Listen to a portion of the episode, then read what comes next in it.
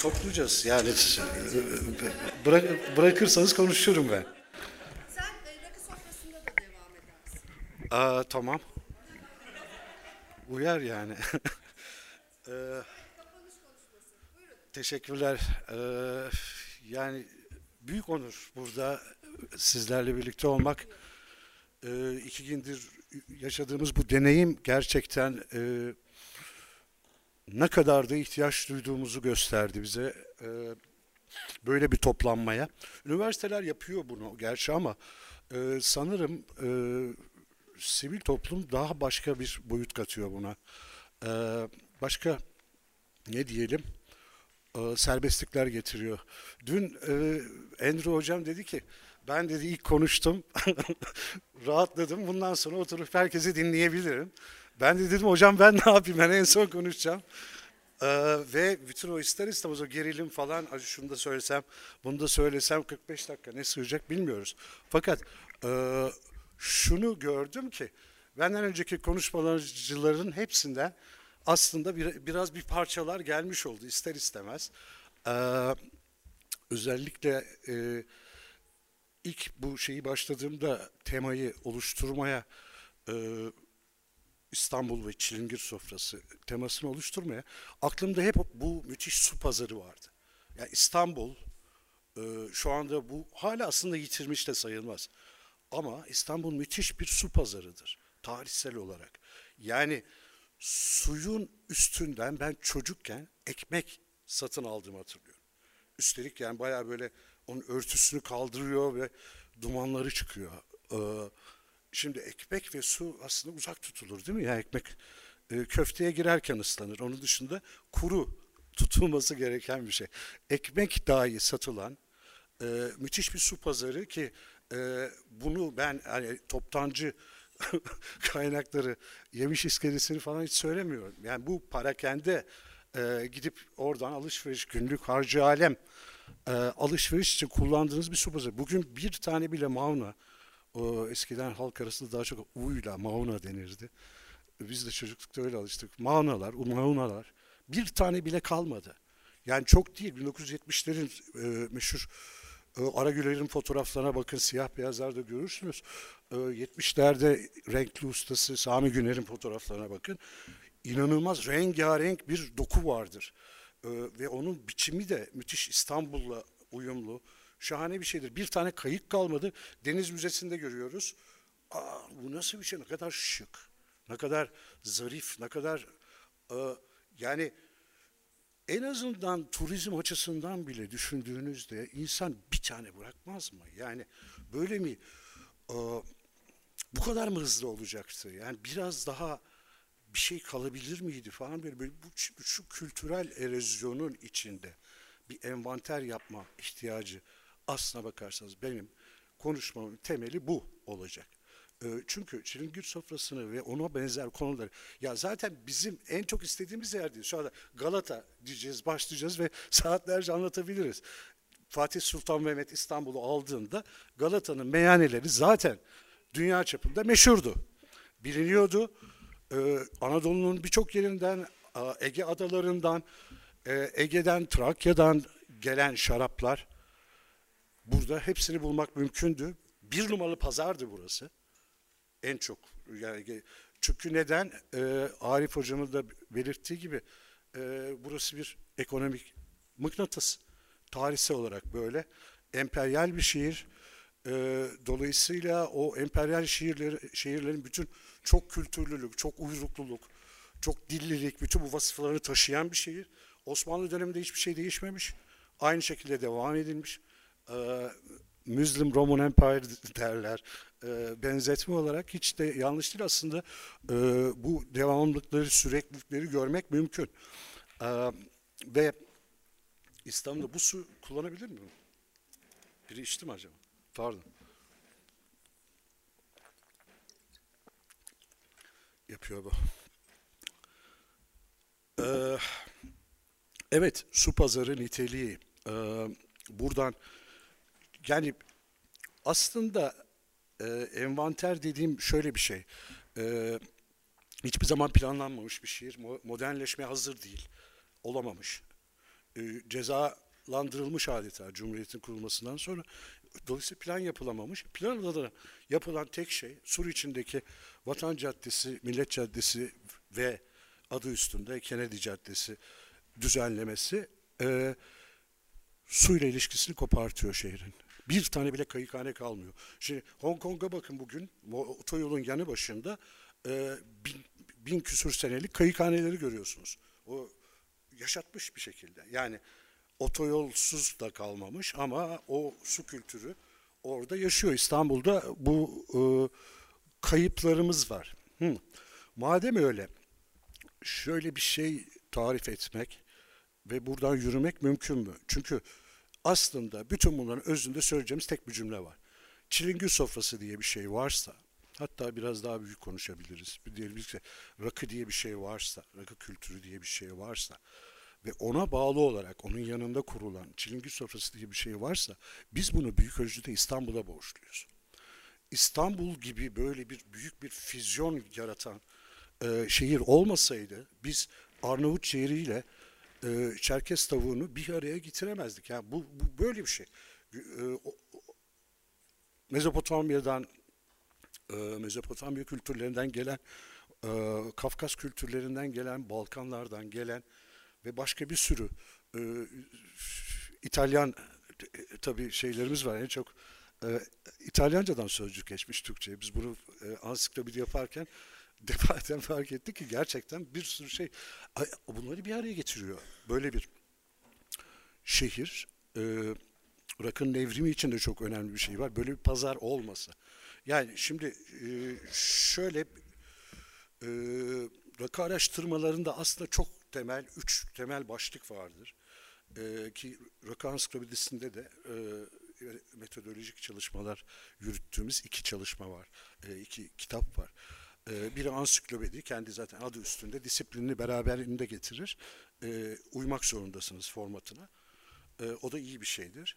Disipline eder. E, diğeri rakı gastronomisi. Bu iki çalışmada da aslında temelde e, meseleyi şu şekilde e, özetlemek mümkün. Bir rakının kendisi var. Yani bir distili alkollü içki olarak rakının kendisi.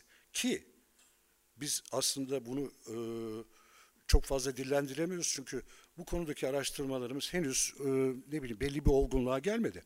Ama şunu çok rahat söyleyebiliriz ki rakının evrimi bütün distil alkollü içkilerin vodkası, viskisi hepsi dahil.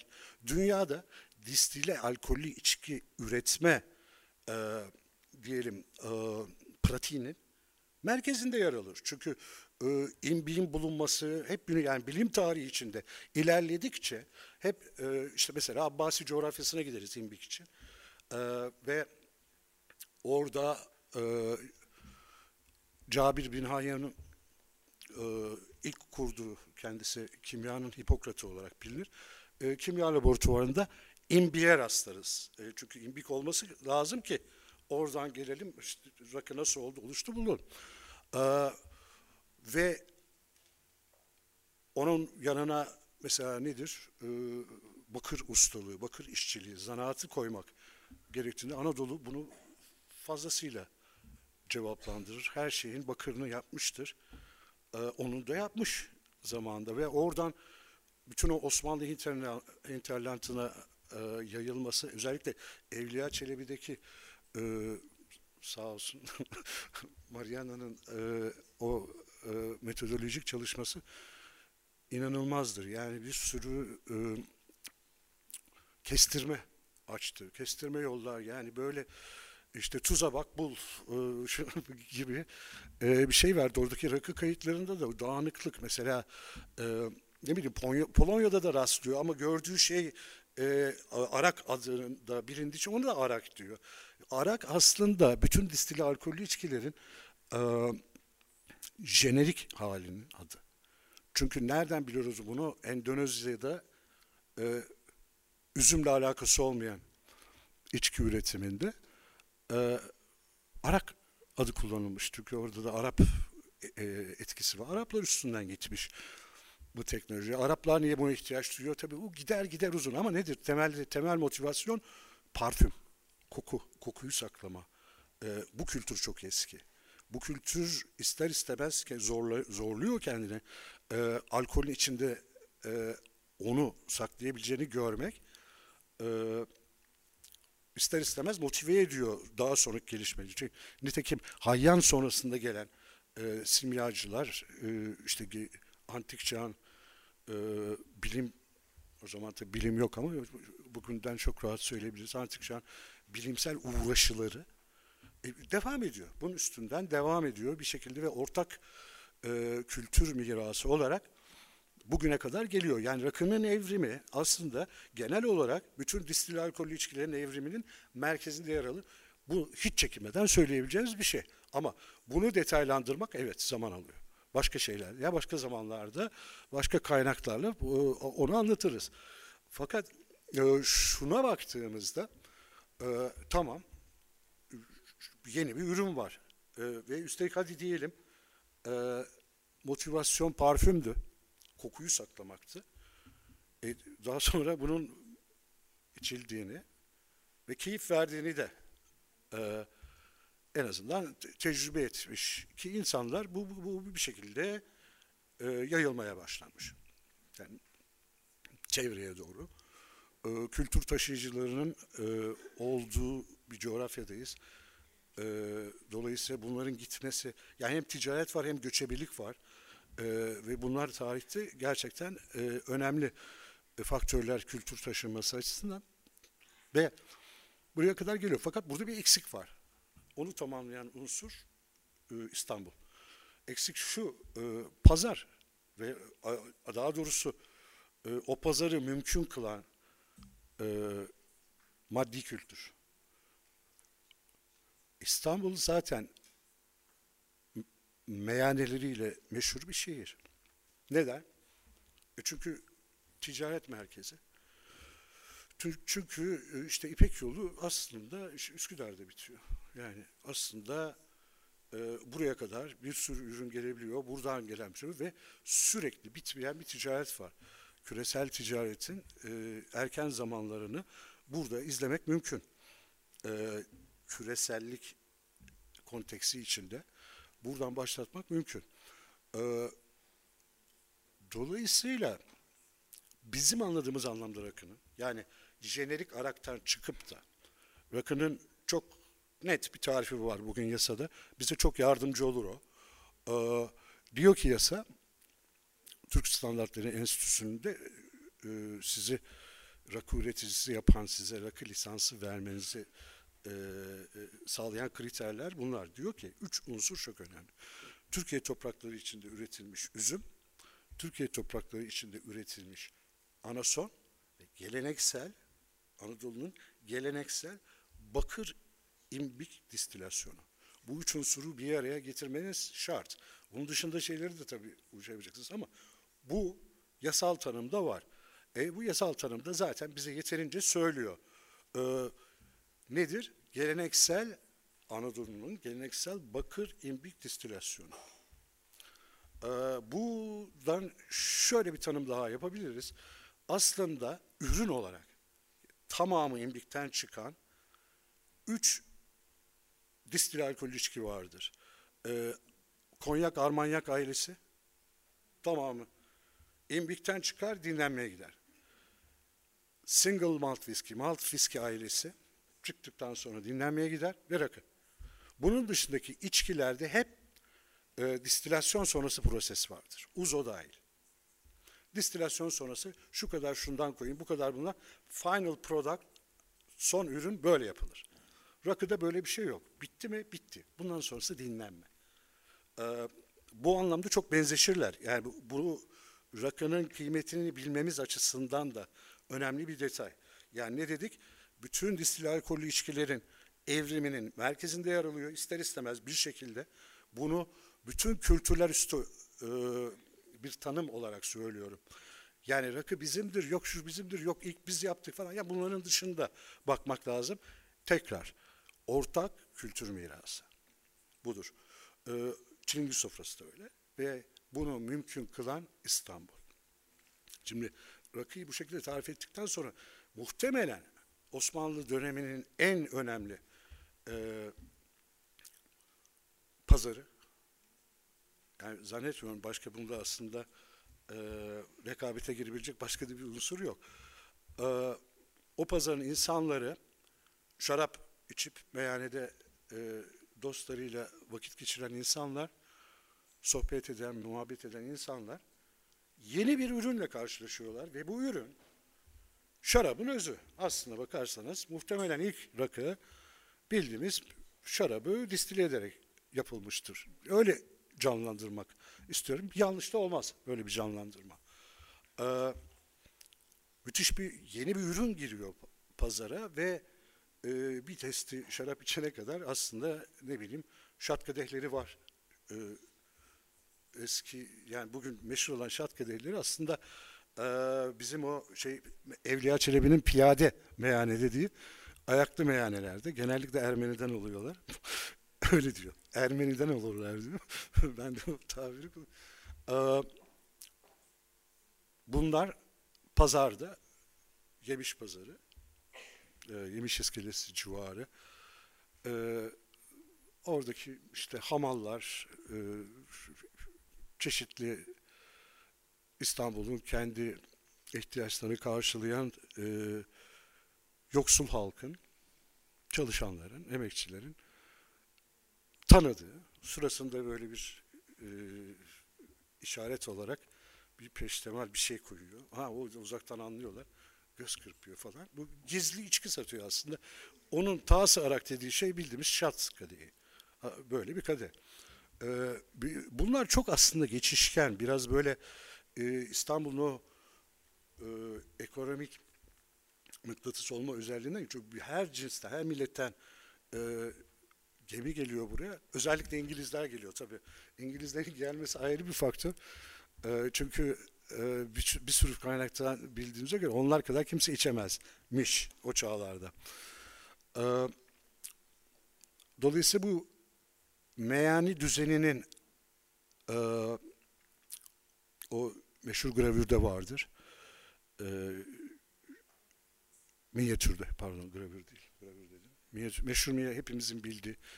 E, o bir, o bir düzen, bir tevzi sofrası var, bir şey, e, mezelerin sergilendiği bir yer var. Fakat bir baktığınızda aslında çağdaş barı görebilirsiniz orada. Ve nitekim birçok meyhane sonradan onu yorumlarken, mesela Yakup II gibi orada vardır. Yakup yani bayağı barba mekanı falan kurulmuştur. Ee, dolayısıyla ne dedik? Rakı, meyhane ve çilingir sofrası. Bu üç unsur bizim rakı araştırmalarımızdaki temel, en temel e, başlıklarımız. E, fazlasıyla var İstanbul'da. E, bunların yanına çilingir sofrasını koymak aslında e, şu anda zor değil, bir şey değil. Fakat e, nasıl oldu da böyle oldu? E, bu önemli. Biraz da zaten öteki her şeyi bir kenara bırakıp buna fokus olmak istiyorum. Çünkü onların hepsi açılır ve uzar gider. Bir sürü detay var bu konuda. Ama rakının ve meyhanenin e, merkezdeki e, aslında çok da şey, uzağa gitmeye gerek yok. E, Pirimiz Bekri Mustafa yemek yemiş iskelesinde yatar kalkardı. Öyle bir öyle. Yani aslında Bekri Mustafa dediğimiz adam yemiş iskele, iskele- iskelesinde yatıp kalkan bir berduş. Ama işte onun dünya felsefesi, dünyaya bakış biçimi, e, erken varoluşçuluk mu dersiniz artık ne dersiniz ama yani böyle bir e, adam e, İstanbul'a özdeşleşmiş, hakkında bir sürü e, fıkralar yazılmış, çok böyle bir sembol, kuvvetli, çok güçlü ve bu şehrin insanı hakkında bize e, çok şey söylüyor. E, ve tabii bu da bize aslında mesele e, işin maddi kültür boyutu tamam e, elbette önemli ki daha çok ondan söz edeceğim. Fakat bu beşeri coğrafyayı e, e, kendine bağlayan başka bağlar var. Bu insanlar arasında e, nasıl oluyor da bu kadar Ermeni, e, Yahudi, Rum bir araya geliyor, Müslümanın envai çeşidi e, ve e, bayağı bütün Ba- Balkan etnisiteleri, e, e, ha- hakeza Kafkas, Arap unsuru, Acem unsuru e, bir arada yaşama kültürü oluşturuyorlar. Mesele bence bu. Şimdi burada durup bir İstanbul'u aslında izah ederken çok bize işimize yarayacak bir tarifte bulunalım. Şimdi Brodel'in e, Akdeniz tarifinde, Akdeniz tanımında yani Akdeniz'den neyi anlıyorumu söylerken kullandığı bir şey var. O bize yardımcı olabilir. E, zeytin coğrafyası, zeytin ağacı e, ile tarif ediyor Akdeniz'i. E, buna göre İstanbul e, kuzeye tekabül ediyor ve gerçekten de İstanbul'da zeytinin yavaş yavaş yok oluşunu, kuzey ormanlarına doğru gittikçe de e, daha kuzeyli bölgelere ait iklimlere geçişini görebiliyoruz. Ama İstanbul'un güneyinde zeytin ağacı, zeytin vardı. E, en azından şu ha, hali hazırda şeyde var. Adalarda, Adalar Kooperatifi e, zeytin üretiyor. Ada zeytini yapıyor. Ama ben şahsen e, elimde bir zeytin ağacı vardı. E, s- 2005'te ve 2006'da iki sezon e, Cihangir'de İstanbul zeytini, sele zeytin yaptım. Böyle bayağı küçük e, pikolo zeytin diyebileceğimiz inanılmaz tatlı. Yani bayağı şekerli diyebileceğimiz, çok meyve şeyi öne çıkan, karakteri öne çıkan e, bir zeytin yaptım. Yani çok güzel oluyor. Nefis de rakı içiliyor yanında. Onu şimdi arada e, parantez içinde söylemiş olalım. E, ha, bu zeytin coğrafyası dolayısıyla Brodel'in çizdiği Akdeniz'de e, çok önemli bir magnet, önemli bir liman. Zaten o da sürekli gidip geliyor. E,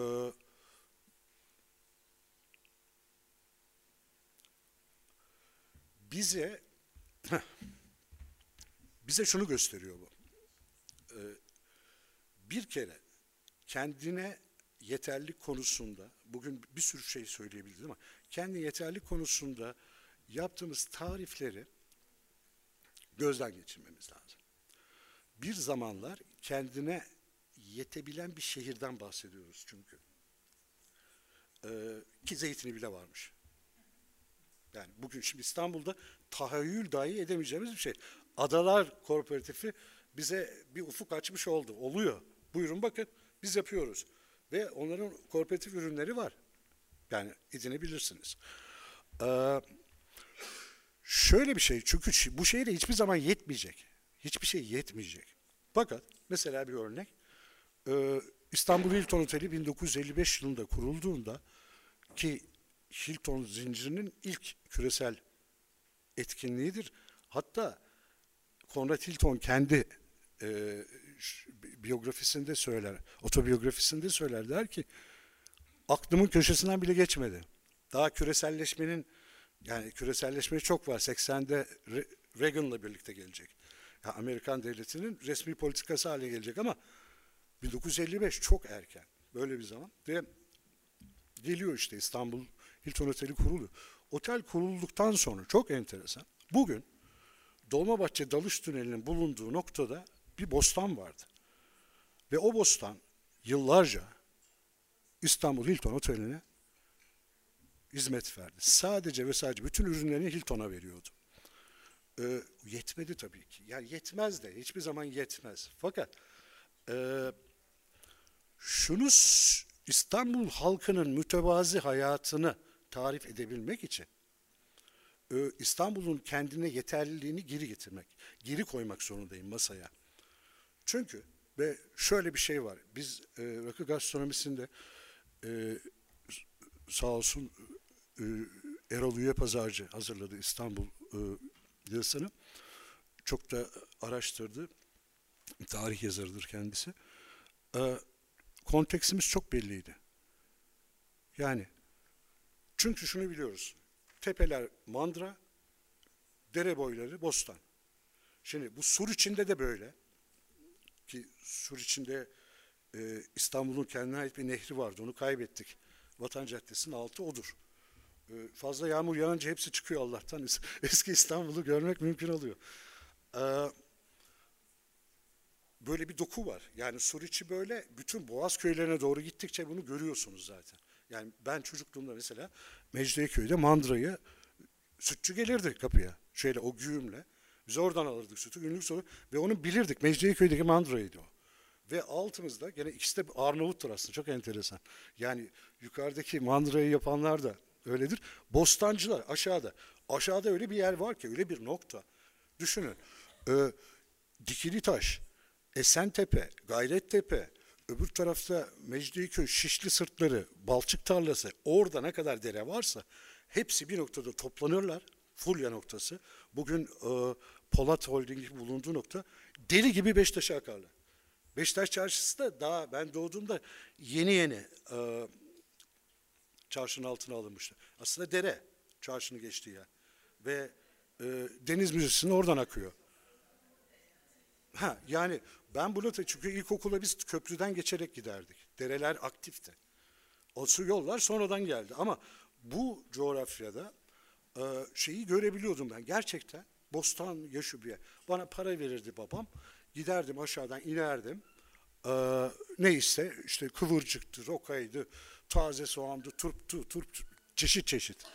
Bayır turbu ayrı, kara turbu ayrı bilmem hepsini birden bulmak mümkündü. Onu bir şişe geçer, işte bir şey sicimle verirdi eline kocaman böyle bir şeyle gelirdin. Ee, ha, e, bu çok aslında mütevazı İstanbul halkının e, paylaştığı bir yaşama kültürü. Ee, 8 dakika mı kaldı? Peki, peki.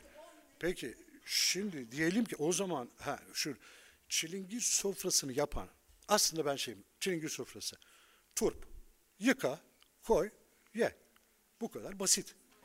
Yani rakının yanına yani bu kadar ne bileyim roka, yıka, koy, ye. Ee, bu kadarla kalmıyor ama. Biz onun kendi zevklerimiz var. Oğuz hocam dün söylemişti. Antik çağ yazarları demişler ki bu şehrin insanları tuzlu ve sarımsaklıyı çok seviyor. Şimdi yani biz de dün konuştuk. E, Marianne ayrı anlattı. Takuyu ayrı anlattı. E, o tuzlu balıklar şunlar bunlar böyle, böyle bir şey var. Dedik ki e, 100 yıl öncesinin İstanbul. Her zaman bizde şey var. Referans.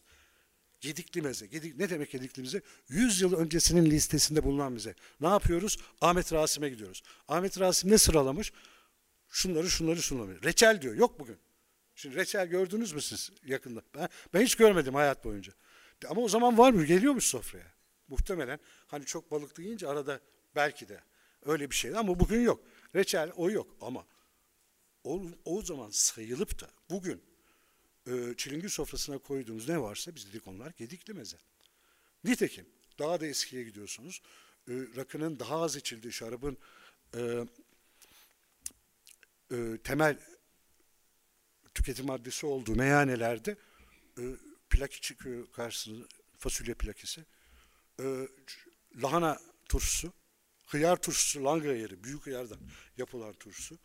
E, Bunlar mezar. Bunların üstünde herhangi bir kültürün, herhangi bir şeyin imzası olmaz. Bu İstanbul'a ait bir şeydir. Bu, bunu tarif etmeye çalışıyorum. Aslında bizim bütün bu hengamenin içinde, bu post endüstriyel İstanbul yok, post endüstriyel değil? Post endüstriyel sur içinde ki endüstri mahvetti burayı. Zamanında yapılan e, yanlış politikalar yüzünden Demirel meşhur lafı vardır. Türkiye yönetilmez, idare edilir. İdare ede ede ede ede sonunda bu noktaya kadar geldik. O yanlış politikalar sur içine endüstri alınır mı? Bugün düşündüğünüzde korkunç. Kabul edilemez bir şey. Bütün endüstri plastik falan yani kirli endüstriler buradaydı. Böyle bir şeydi. Ve onun fenomeni olarak aşevleri, e, koltuk meyhanesi olarak çalışan aşevleri vardı. İşçi sınıfının gittiği aşevleri akşamları meyhaneye dönerdi. Böyle bir fe- fenomen. Ha, şimdi bu kentin insanların e, oluşturmuş olduğu e, adı da zaten çilingir. Onu ben şey yapmadım ama genellikle biliniyor galiba değil mi? Çilingir sofrası adı nereden geliyor? Kısaca onu özetleyeyim. Sonda söylemiş olacağız. Ama e, sonuçta padişahın e, çeşnigirleri var. Bunlar hem e, padişaha giden yemeğin kalitesini kontrol ediyorlar hem de zehirlenmeye karşı önlem. Eğer ölecekse çeşnigir olsun zehir varsa e, padişahı kurtaralım diye. Çeşnigirlerin kullandığı tabaklar, küçük tabaklar var. Bu tabaklar zaman içinde piyasaya düşüyor. Millet de beğeniyor aslında bu çünkü bu işe uygun. Yani çeşnigir tabağı, meze tabağı olarak gayet iyi. Ve alıyorlar tamam bu çeşni, o çeşnigir zaman içinde çilingir oluyor. Bu çok İstanbul. Yani bunda argo var. Bunda bunda o bo- bozma var. Bunda bilmiyorum şimdi en çok cacığa da takılmıştım. Çok enteresan. Cacın etimolojisinden Kürtçe çıkıyor. Çok ben de durdum. Dur bir dakika dedim. Ya